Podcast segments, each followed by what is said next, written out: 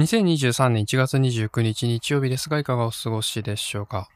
最近あのいっしゅうかんにね、いっかいから、いっかいできるかできないかみたいな状況でございますけども。はい。あの、全然関係ない話ですけど、Amazon ってね、ところからね、Amazon の Audible っていうね、私あの、ずっと使ってたんですけども。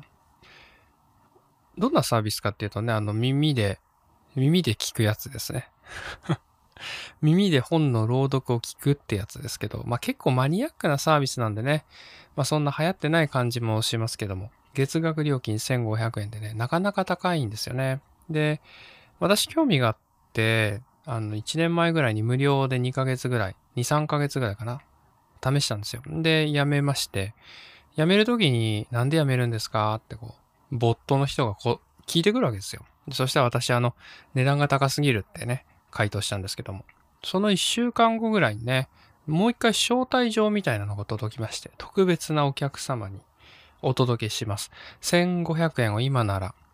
半額でご提供させていただきます。さんかげつの間だけご提供させていただきますよみたいな感じで来ましてね。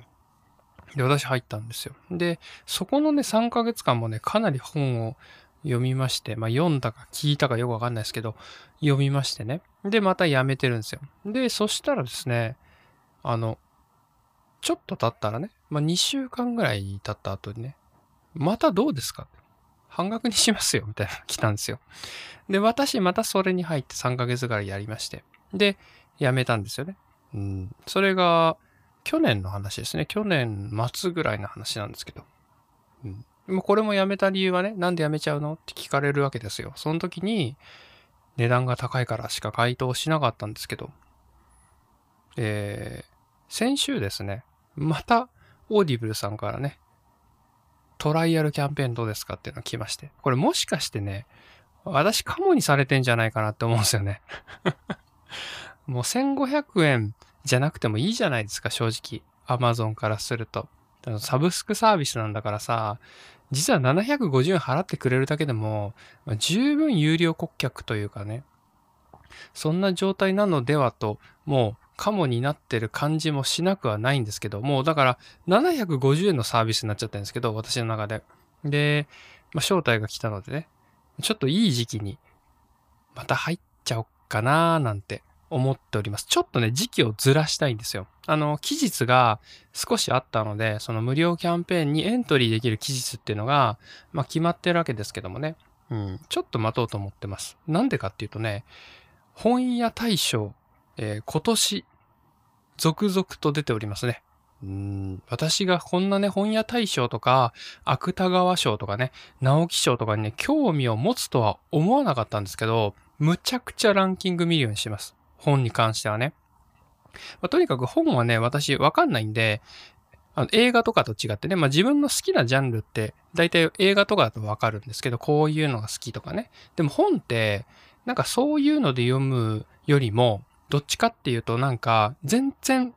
触れたことのない、その、なんていうんですかね、あの概念というかね、そういうのに結構ね、触れる機会が面白いんですよね。うんなんか結構固めのね、例えば、あの、昔アイヌの人がいて、そのアイヌの人が、そのせんきゅうひゃくごじゅうねんだいにいろいろ試行錯誤して、その、何ですかね、その、本州の人とね、こう、違う、その文化の中でこう触れ合いながらも、自分の文化を保ちたいという気持ちと、その融合されていってしまう。要するに日本人になってしまうというか、を描いた作品があるんですけどとか、そういうのって読もうってまず思わないじゃないですか。ランキングにないと。それを自分の意思で興味があって読むっていうルートはなかなかなくて、その機会がね、結構ね、あの、いいんですよ。私の中の体験としてはすごい良くて、で本屋大賞のね、うーん、ランキングのやつ全部見るようにしてるんですね。で、今のところ本屋大賞にランキングされてて、外れてるのって一個もないんですよね。で、自分で選んだやつはまあまあ外してるんですよ。かなり信憑性のあるね、ランキングだと思ってるんですけど、それがね、発表されたんですよ。で、本が出て発表されたってことは、オーディブルはもうちょっと後なんですよね。それこそ収録とかね、しなきゃいけないじゃないですか。ナレーションの方が、あの、収録、収録されるわけですよ。本屋大賞でランキングに載ったってことは、まあ、ある程度売れそうだってことで、まあ、そういうの、その後、あのすぐ作られることが多いんですけど、それをちょっと待ってからね、また今年の、えー、本屋大賞いちいからね、行きたいかなと思います。もう去年にせんにじゅうにねんのやつはですね、あの、Audibleで読めるというか聞けるやつは全部読みまして、もう全部面白かったんですよね。うん、で、なんかその、本当に絶対普通にこう、なんていうんですかね、平積みされてたら読まないような、結構歴史ものだったりとか、歴史ファ、ファンタジーみたいなね、歴史のフィクションみたいな、あの、とか、あとは推理だけど、なぜかその、江戸の、江戸時代の、えー、キャラクターをモチーフにしたね、えー、そういう推理系のね、えー、国老城でしたっけ？国老城みたいなね、えー、そんなのとかもありましたけども、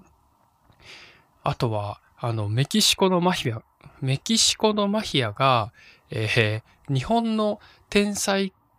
えー、天才マッドサイエンティストの医者みたいな闇医者とタッグを組んで、えー、ビジネスをこう成立させるみたいなね、まあ、そういう小説とかもね、ありましたけども、そんな感じでですね、またどっかいいタイミングでオーディブル加入したいなと思っております。今日はこんな感じで失礼します。また明日。バイバーイ。